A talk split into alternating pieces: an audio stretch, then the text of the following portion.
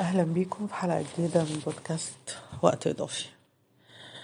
أه، حب الذات فكرة إنك تحب نفسك. لو فكرنا في اختيارات كتير أه، بنختارها في حياتنا تصرفات وأفعال كتير بنقوم بيها هتلاقي إن سببها هو إحساسك إنك مش كفاية. أه، يا إما بتكون عايز تثبت نفسك أو مش حاسس بقيمتك وعايز تحس بيها أكتر. إن أنا أسعى إن أنا ألبس لبس غالي وشيك وقيم جدا وفاخر إني يكون عندي أحدث عربية اني أمتلك أحدث موبايل. الاهتمام المبالغ فيه بالمظاهر عادة بيكون نابع من رغبتك إنك تحس إنك أفضل. رغبتك في تجميل صورتك الذاتية لإنك حاسس إنها مش جميلة كفاية. والحقيقة إن ده بيكون سببه الأصلي هو انعدام حب الذات وتقديرها. رؤية نفسك إنك أقل من الآخرين وقلة ثقتك بنفسك. ده بيخلينا دايما بنحاول آه، إن أنا أبقى ملفت للانتباه. عاوز أدي للناس آه، الأسباب اللي تخليني محبوب مش وحيد. أو بيحصل حاجة تاني إن أنا باخد جنب من الحياة وبقول لنفسي إن أنا مش محظوظ ومش محبوب وبالتالي بتحرم من امتيازات كتير. طيب مشكلة عدم حب الذات دي هل نقدر نحلها؟ أه الحقيقة إن أنت لازم تقف مع نفسك ولازم تحبها ولازم تقول لنفسك أنا كفاية. لكن عشان أوصل لمرحلة حب الذات بمر بثلاث مراحل. المرحلة الأولى بتكون الشكوى إنك بتردد دايما عبارات زي أنا مش كويس كفاية أنا أقل من غيري أنا مش محظوظ أنا مش متوفق في حياتي أنا دايما الدنيا ضدي أنا سبب كل المشاكل اللي بتحصل حواليا. تيجي بعدها المرحلة التانية اللي بتبتدي تقول لنفسك آه، خلاص أنا مش قادرة أستحمل آه، إن أبقى أقل من غيري إني محدش شايفني. ودي مرحلة بتبقى مليانة غضب من النفس وبتبقى شايف نفسك السبب في كل شيء سيء والسبب في أي مشكلة بتحصل سواء ليك أو للي حواليك. آه، وده بيبقى نوع من أنواع الغضب من نفسك من مشاعرك من أفكارك حتى من تصرفاتك.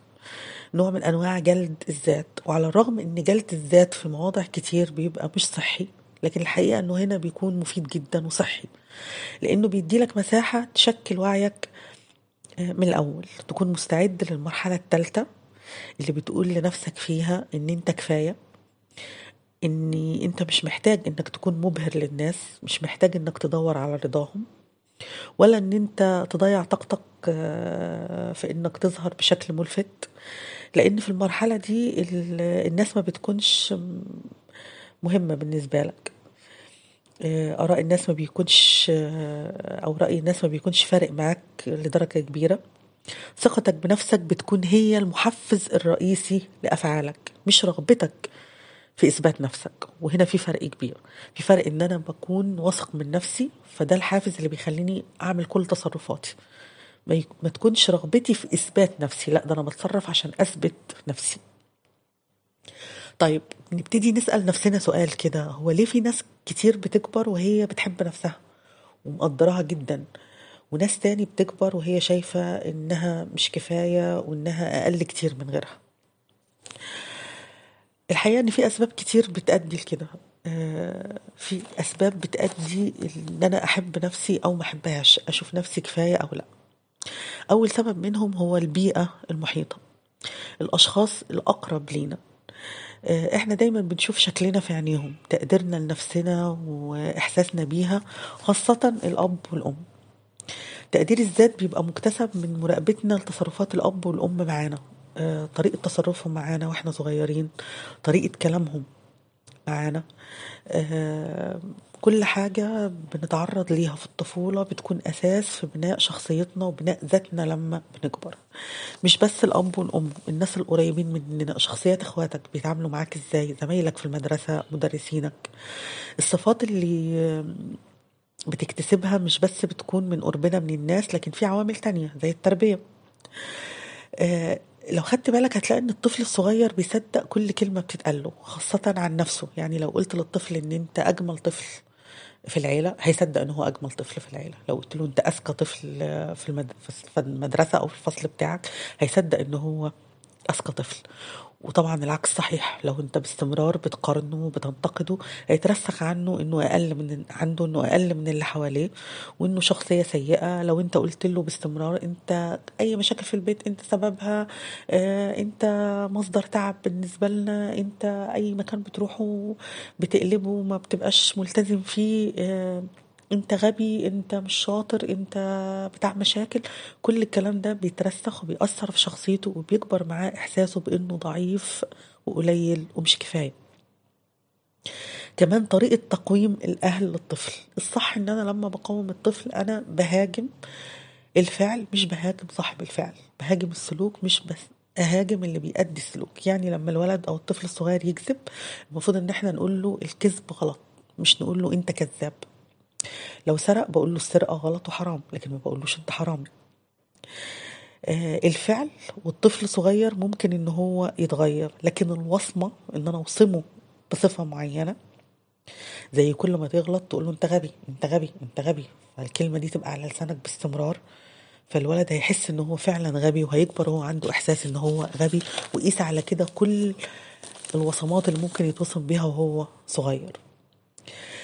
برضو في حاجة تانية غلط بتحصل وبتأدي لعدم حب الذات وهي الخوف من الناس وإن أنا بوصل ده للطفل بشكل مستمر. إن أنا دايما إن هو يلاقي الأب والأم أو يلاقي الأهل في البيت دايما حاطين رأي الناس و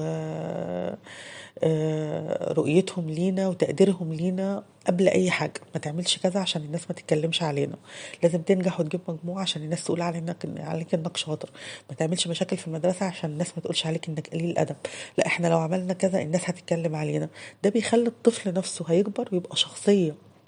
حتى وهو كبير حاطط الناس فوق أي حاجة تانية في حياته. مش مهم عنده رغباته هو الشخصية مش مهم عنده يكون سعيد ولا لأ مش مهم عنده يكون راضي ولا لأ بس أهم حاجة الناس هتقول عليا إيه. أستمر في شغل أنا مش بحبه عشان الناس ما تقولش إن أنا عاطل وما بشتغلش. أستمر في علاقة أنا مش مبسوط فيها ومتدمر نفسيا وصحيا فيها عشان الناس ما تقولش عليا إن أنا فاشل في جوازي أو فاشلة في خطوبتي أو ما عرفتش أحافظ على بيتي أو ويبقى ده المنطق العام اللي أنا بمشي بيه في كل حياتي. بس برضو في نقطة مهمة أنا أحب أكد عليها إني خلينا متفقين إن الأهل ما بيعملوش كده بشكل مقصود يعني. هي الفكرة كلها أو الغرض الأساسي إن هم بيكونوا عايزينك أحسن حد. ممكن يكونوا اتربوا غلط. ممكن يكون أنا كأم اتربيت غلط. ف... فبالتالي متخيلة إن أنا بعمل ده لمصلحتك. لكن مهم جدا تعرف إن زي ما أنت اكتسبت عدم تقديرك لذاتك وحبك لذاتك أثناء مرحلة طفولتك انت ممكن تغير ده ويحصل العكس. طبعا موضوع إنك تحب نفسك ده مش هيجي في يوم وليلة. الموضوع محتاج تكرار محتاج ممارسة لغاية ما يجي وقت تحس إن أنت فعلا بتحب نفسك. آه في قاعدة كده أو تكنيك كده بيتقال إن أنت تمارس الشيء أو تتصنع الشيء وتمارسه بشكل مستمر لحد ما تصدقه ويبقى جزء منك. يعني مثلا لو انت في كل موقف بتتحط فيه بتقنع نفسك ان انت عندك ثقة في نفسك بتصطنع الثقة بالنفس. هتلاقي نفسك بمرور الوقت فعلا عندك ثقة في نفسك. أه الحاجة الصعبة لو أقنعت نفسك إنك تقدر تعملها هتلاقيها بعد كده بقت بالنسبة لك سهلة. لغاية ما تبقى سهلة فعلا. وده تطبيق لحديث الرسول عليه الصلاة والسلام لما بيقول العلم بالتعلم والحلم بالتحلم. انت بتمارس الشيء لغاية لما بتتقنه فعلا وبيبقى بالنسبة لك عادي. الممارسة الفكرية هي السحر في الموضوع ده. انك تتخيل نفسك في موقف معين وتشوف نفسك هتتصرف إزاي في الموقف ده فلو عندك ثقة في نفسك هنا الدماغ على طول هتترجم التخيل ده لرسالة معناها ان انت قدرت فعلا تعمل كده أو انت قادر انك تعمل كده. يعني مثلا لو انت عندك امتحان وقررت على نفسك إنك قادر تحل الامتحان وإنك قادر تجيب فيه سكور عالي وإنك تقدر تجيب تقدير كويس جدا وإن المادة سهلة. رغم إن أنت بعقلك مقتنع إن هي صعبة بس أنت بتقرر على نفسك إن هي سهلة. اللي هيحصل إن أنت في الواقع هتقدر تنجح فيها هتجيب فيها تقدير كويس وده هيخلي الموضوع أسهل بكتير مما تتخيل. طيب هل في طرق تخليني أو طرق علاج تخليني أحب نفسي؟ آه في طرق علاج كتير تخليني أحب نفسي. أتمنى لو كنت وصلتوا لل آه، الجزء ده من البودكاست إنه آه، تشتركوا في قناتنا على اليوتيوب وتسمعونا على سبوتيفاي وعلى جوجل بودكاست وعلى أنغامي وعلى ديزر إيه أهم طرق آه، العلاج عشان أوصل لموضوع حب نفسي؟ أول حاجة إنك تقيم نفسك تشوف التأثير اللي حصل ضوء علاقتك بأهلك مثلا. يعني لو في صفات سلبية اتنقلت لك من خلال أهلك أو أنت اتأثرت بيها. حاول تجمع الصفات السلبية دي تقولها لنفسك تقول أنا كان واحد واثنين وثلاثه وأربعة حاجات سلبية في تعاملهم معايا وأنا مش حاببها. وأنا مش هكررها لأن إحنا أحيانا بن يعني بنمسك نفسنا كده أو بنقفش نفسنا وإحنا بن بنكرر نفس السلوكيات اللي إحنا انتقدناها في غيرنا. فأنت هتقول لنفسك أنا مش هكرر التصرفات الغلط اللي شفتها ولا هاخد القرارات الغلط اللي اتخذت قدامي. آه، هحافظ على صحتي آه، الجسمية وحافظ على صحتي النفسية. آه، مش هضر نفسي. وده عشان توصل لنقطة إن حياتك تكون أحسن. حياتك مش مفروضة عليك. هي مش قو... مش قوالب جامدة أو مش قوانين جامدة.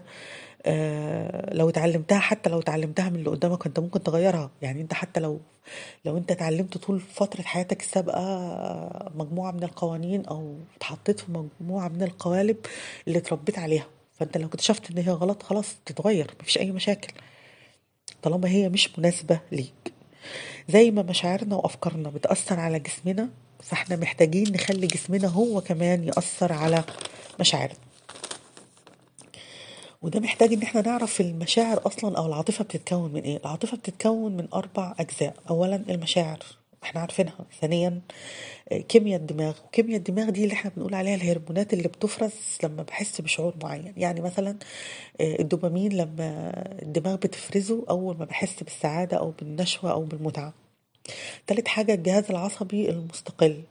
وده عبارة عن مشاعرنا وانفعالاتنا اللي بتظهر بقى. بتظهر على بشرتنا بتظهر على أعضاء جسمنا. آه، يعني مثلا لما قلبك يدق جامد لما بتشوف حد أنت بتحبه. آه، لما تعرق لما تتوتر أو لما تخاف.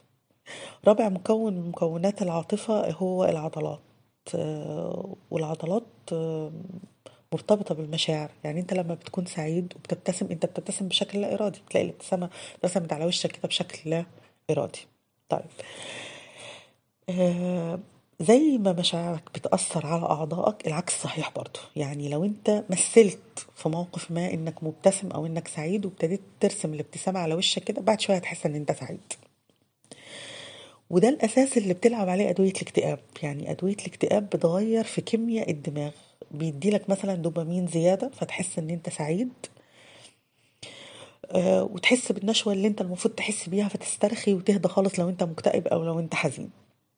وعشان كده هنلاقي إن داروين قال جملة شهيرة جدا في تعبيره عن العواطف. قال إن التظاهر بعاطفة ما يؤدي لإيقاظ هذه العاطفة في تفكيرنا معنى كده إن أفكارك ومشاعرك بيتحكموا بشكل كبير جدا في جسمك. يعني لو أنت ادعيت لنفسك إنك كفاية وإنك واثق من نفسك هتشوف ده تأثيره إيه على جسمك.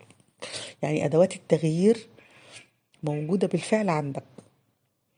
لو ظهرت ثقتك بنفسك في كل آه، أفعالك في كلامك وبشكل متكرر مع الوقت الصفة دي هتخلي شخصيتك القوية المميزة هي اللي تظهر. ومش معنى كده إنك تبتدي تكون مش معنى إنك تقيم نفسك زي ما قلنا من شوية إن أنت تكون قاسي على نفسك لأ. مش معنى إن أنت عملت تصرف غلط إن أنت كلك غلط. افصل هويتك عن سلوكك. خليك مرن. حاول تشوف الأمور من زاوية تانية. لو دايما مثلا بيتقالك إنك مش هتنجح في حياتك إلا لما تغير من مظهرك. أنت مظهرك مش مش هيديك النجاح اللي أنت عايزه. مش هيخلي علاقاتك بالناس كويسة. مش هيزود من دايرة معارفك. لا أنت في الأول حاول تحب نفسك وتقبلها. لما تحب نفسك بالفعل وتتقبلها التغيير هيكون نابع من إنك كفاية. هيبقى عندك رغبة إن مظهرك يبقى أفضل وتحافظ على صحتك علشانك مش عشان حاجة تاني. لكن لو في حاجة مثلا في شكلك مش عاجباك مهم جدا وأنت مش هتقدر تغيرها مهم جدا إنك تقبلها. وتعرف إن معايير الجمال نسبية مختلفة من شخص للتاني. ممكن أنت شايفه يكون إن هو عيب يكون شخص تاني شايف إن هو ميزة. وقول لنفسك إنك لو في حاجة مش مقبولة أو في حاجة ملفتة عندك والناس بتنتقدها فقول لنفسك إنك مميز. حاول دايما آه، تخليك فاكر إن التظاهر بالقوة طول ما أنا بتظاهر بالقوة وبالثقة بالنفس بعد شوية ده هيولد عندي فعلا الإحساس بالقوة. والتظاهر بالضعف مع مرور الوقت بيولد وبينتج عنه فعلا إحساس بالضعف. في خيط رفيع جدا بين النرجسية وبين حب الذات الطبيعي. حب نفسك. ما تنكرش حقك في إنك تعيش حياة طبيعية. خليك عارف إن كلنا آه، بنغلط وإن أنت مش لوحدك. سامح نفسك بلاش قسوة عليها. شوف آه، الحاجات الكويسة اللي أنت عملتها في حياتك. كم مرة ساعدت حد غيرك؟ كم مرة وقفت جنب إنسان محتاج؟ كم مرة كنت لطيف؟ كم مرة كنت ودود؟ آه، خليك فخور بنفسك وخليك راضي عنها. وأخيرا ما أردته لنفسي ليس الذي حدث لي بالفعل ولكني غيرت خططي ألف مرة لأفرح وألف مرة لأحتمل وألف مرة لأعيش. تحياتي. سماح النتلاوي